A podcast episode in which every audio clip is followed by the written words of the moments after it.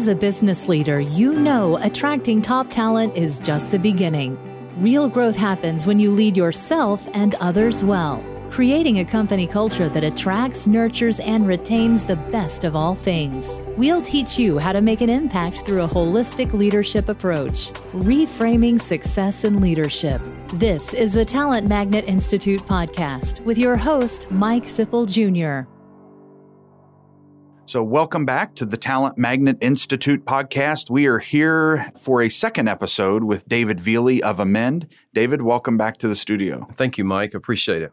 Yeah, we, David and I felt like it would be great to really think through two conversations.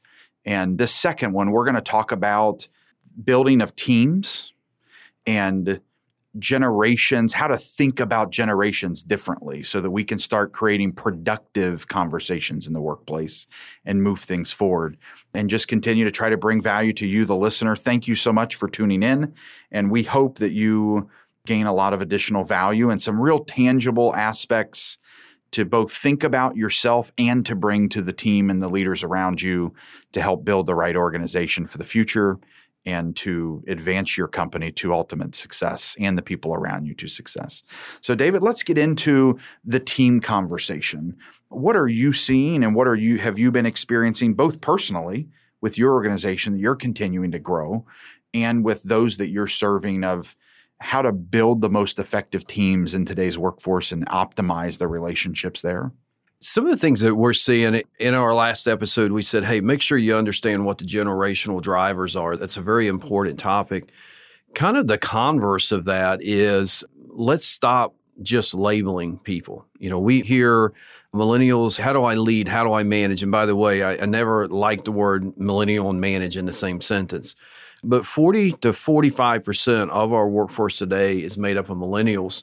And we're still putting an emphasis on how do we lead, how do we manage those folks. Reality is we need to be looking at the Gen Z as they're progressing up and coming in the workforce. And I recently went to a seminar and they had some Gen Z folks on stage and I was a part of the audience and I asked a question to one of them is what are we as leaders doing that's frustrating you as you're looking at entering the workforce? and really got, if I could say it this way, just really got hit right between the eyes with her response. She basically said, You know what? Stop labeling us. I'm not millennial. I am Amy. I am not Gen Z. My name is Amy. And I think it's a wake up call for us. We have been so busy labeling the generation so that we can understand them, which is a good move.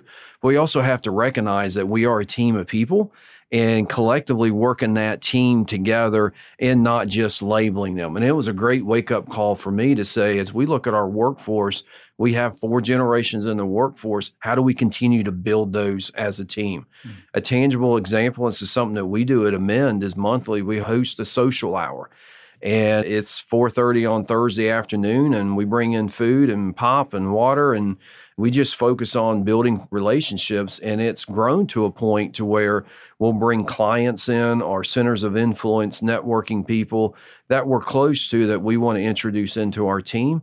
And it's interesting to stand back and watch 50 people just interact as human beings and build team not talking about work, not talking about what our next strategy move is, not working on these items, but allowing that team to facilitate and operate as a team. It's very important. And I love the topic today of how do we build teams collectively. Mm-hmm. That's great. I know in, sitting in conversations where we're talking about talent, the generation labeling happens. You know, it's hard to not be in a conversation where that's not taking place. And the importance. I love that you put like we need to kind of move past this, that we all are, you know, it's good to understand what the different generations value, right?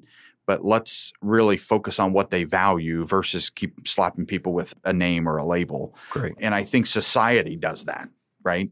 And you know, if you think about builders, baby boomers, Gen X, Gen Y, Gen Z, you know, it's like we got to describe people somehow.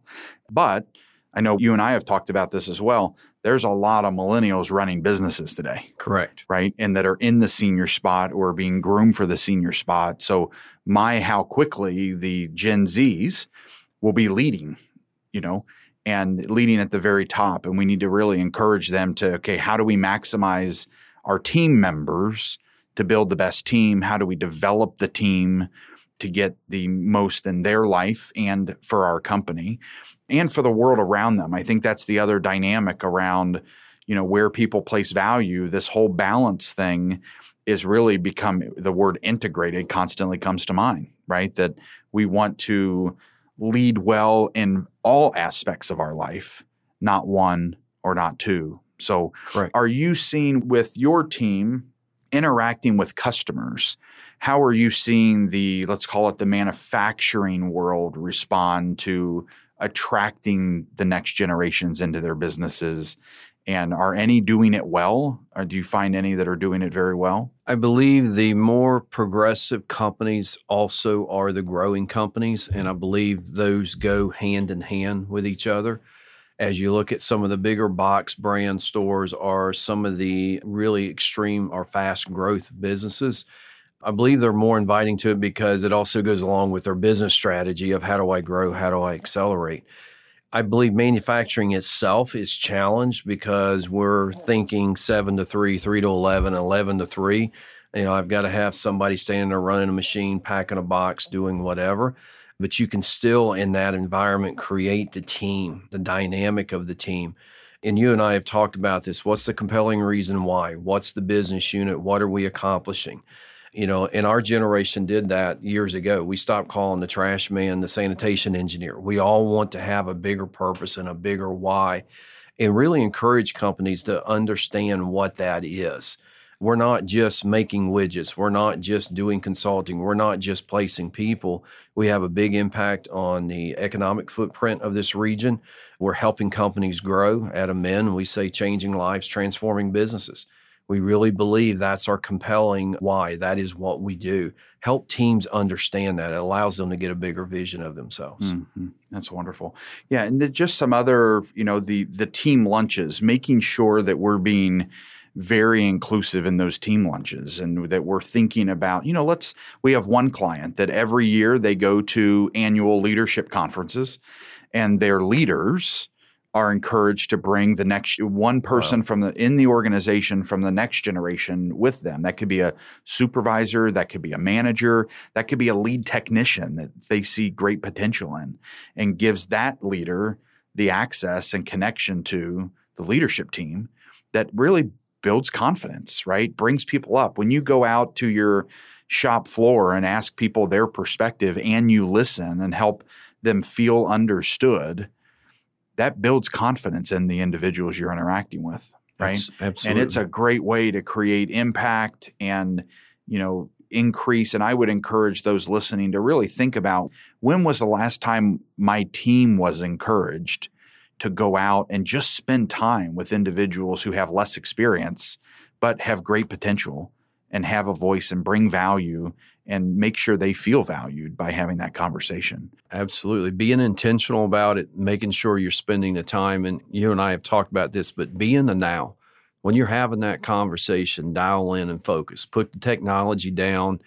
Don't be thinking about your next meeting in 10 minutes, but being in the now and intentionally having that conversation to engage it is amazing and when we engage talent in their space and pull them into the team the results that we get out of that mm-hmm. and i assume you've gone into environments where they've identified for you bottlenecks that looked operational that you got in and realized this is about leadership Absolutely. right and this is about engagement that will fix the operational bottleneck that you're trying to overcome or the opportunity that you know you have but you don't ever see how you ever get there isn't always at another production line.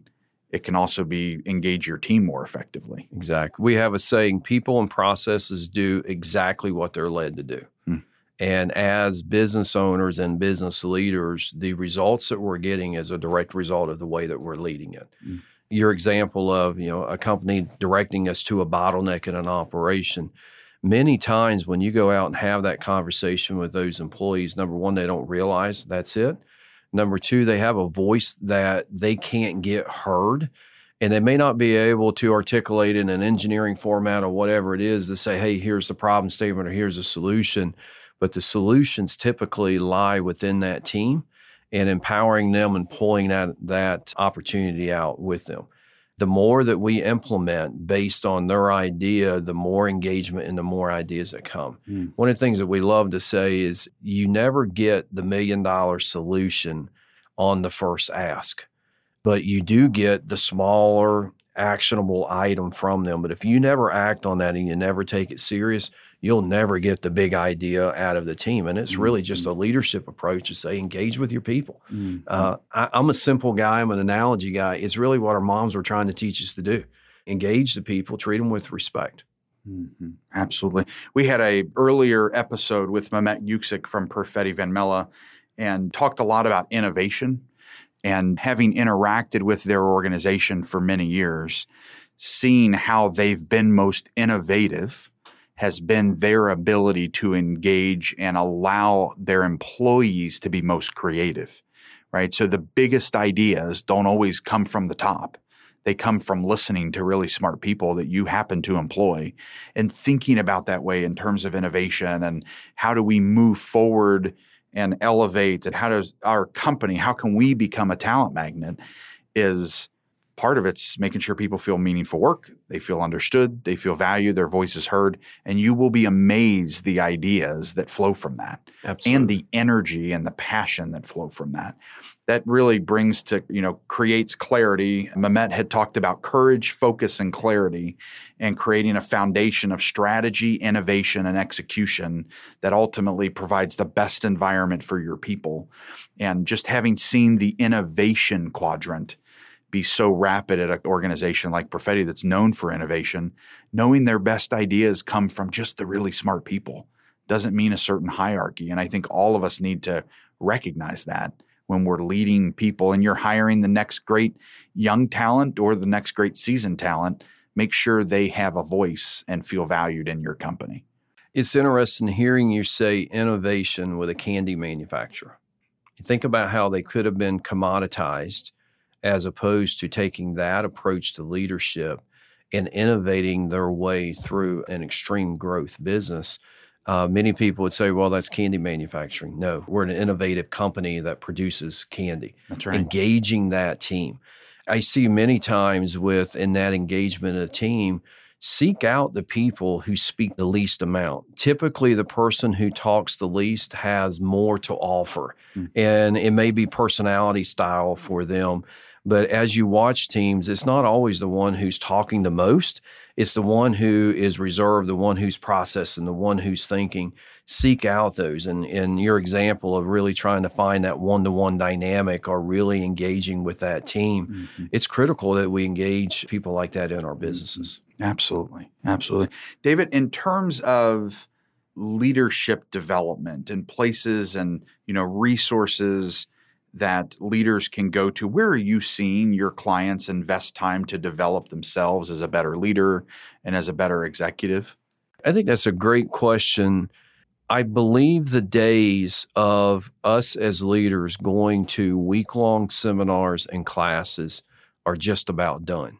Our schedules anymore do not allow for that, as well as our learning appetites have changed a great deal think about we used to read a tremendous amount of books. We used to go to classes. We used to go to three day seminar events. Our schedules now just don't allow for that. Podcasts, great example. Web based learning or uh, Google searching topics, finding mentors, creating the conversation. And to add to that on mentors, reversing the mentorship. Mm-hmm. If you're struggling with the Gen Z generation trying to understand the drivers, find somebody from Gen Z to be a mentor for you to really understand what those are. Mm. I believe we're getting much more creative around that and being much more meaningful about that approach. I learned this lesson the hard way one time is I led a business had an engineer manager who was just an incredible incredible engineer, a top 10 in his field and industry and he is manager and I am trying to get his communication and leadership skill up. I went out and found the best leadership course for him to engage in 16 weeks, Monday nights for three hours. And about week three, I checked in with him and I said, Bob, how is this going for you? And I kind of felt good. You know, I, I, identified the need and I thought, you know what, I am going to solve this problem and I am going to selfishly say I developed this person. Three weeks in, I talked to him and he said, You know, really, I'm just not getting much out of the class. It's not for me. And inside, I'm thinking, My God, man, you could carry the book and you would learn something. Read the mm-hmm. syllabus and you mm-hmm. would grow. What I realized is I did not communicate the need for his development. Number two, I didn't allow him to help solve that problem. I was forcing a solution onto him that he didn't truly understand why he was there, and it wasn't the right solution for him. Mm. So, the reason I give that example is leadership development today comes in many, many different forms. Our involvement in charity groups, our involvement on boards, our mentors, our podcasts, our books all of those are examples of developing our leadership style. We really have to allow the individual to understand the need and help develop the solution for that. Yeah, David, I love Amend's focus of building people and driving results. And I think all of us need that extra continual jolt of energy, right? That it's that one quote, it's that one TED talk, it's that one podcast, that one book that really resonated. And here's the nugget I took out to motivate you to get to the next level. And then there's meaningful relationships with organizations like Vistage or YPO or CEO roundtables. I was with a leader a couple weeks ago who said, you know, I spent a lot of time researching Twitter like I would Google. Right? To find who are the thought leaders talking about topics that i'm interested in. And you know i've actually this one leader shared i've attended a couple conferences that i've learned about from twitter that were smaller because these new innovative energies but it was really good to go to people that aren't the over popularized brands to just hear what are other people sharing, what else is being innovated, and gave me another perspective. You know, I haven't done that quite as much, and another good resource for us to look at. Yeah, and the great thing for that leader is she owns the outcome of that, and it's something that she developed and wanted to uh, go to. Mm-hmm. And again, it's that individual learning style, understanding the I need to develop my skill set approach. Mm-hmm. Absolutely. Yeah, we talk about here at Centennial that our goal is to build healthy organizations that create healthy leadership teams that transcend and help create healthier employees and healthier families that ultimately impact our community and the world that we're around. And the Talent Magnet Institute focus of reframing success and leadership.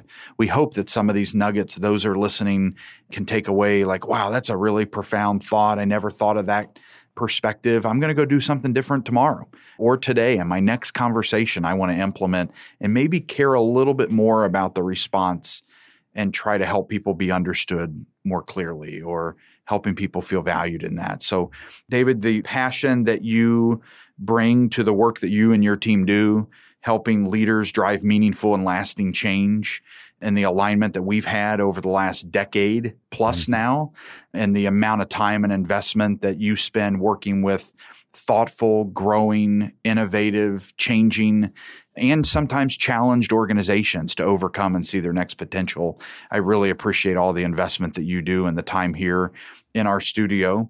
So thank you again for joining us. All right. Thank you. And I really value the work that you do because we're all in the same footprint in this economy and our commitments to investing in lives and investing in businesses. Centennial is a part of that. So thank you. And I appreciate you having us in today. Absolutely. Well, thank you for joining us at the Talent Magnet Institute podcast. We look forward to our next conversation and we hope you enjoyed this discussion today. It's a two part series. So if this is the first episode that you've listened to, please go back and pick up episode one. And we look forward to our next discussion. Thank you so much. Companies and teams with authentic leaders attract the best talent, are the most productive, and keep people around the longest. Are you an authentic leader? Go to talentmagnetinstitutepodcast.com slash authentic to find out if you're ticking all the boxes. The Talent Magnet Institute podcast is powered by Centennial, a talent strategy and executive search firm, and the Talent Magnet Institute. You can engage with us at Talent Magnet I on Twitter or Talent Magnet Institute on LinkedIn and Facebook. Please communicate by using hashtag Talent Magnet.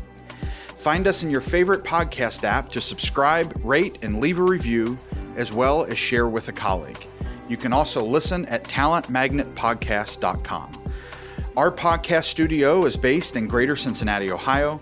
We are supported by our listeners, clients, and partners from all over the world. The Talent Magnet Institute podcast is made possible by a great team that includes Janelle Spence and Christine Lewis of Centennial, Josh Chappelle and Adam Smith of Soundpress, produced by Chris Medine of New Fidelity Studios, and Audra Casino and Megan Doherty of One Stone Creative.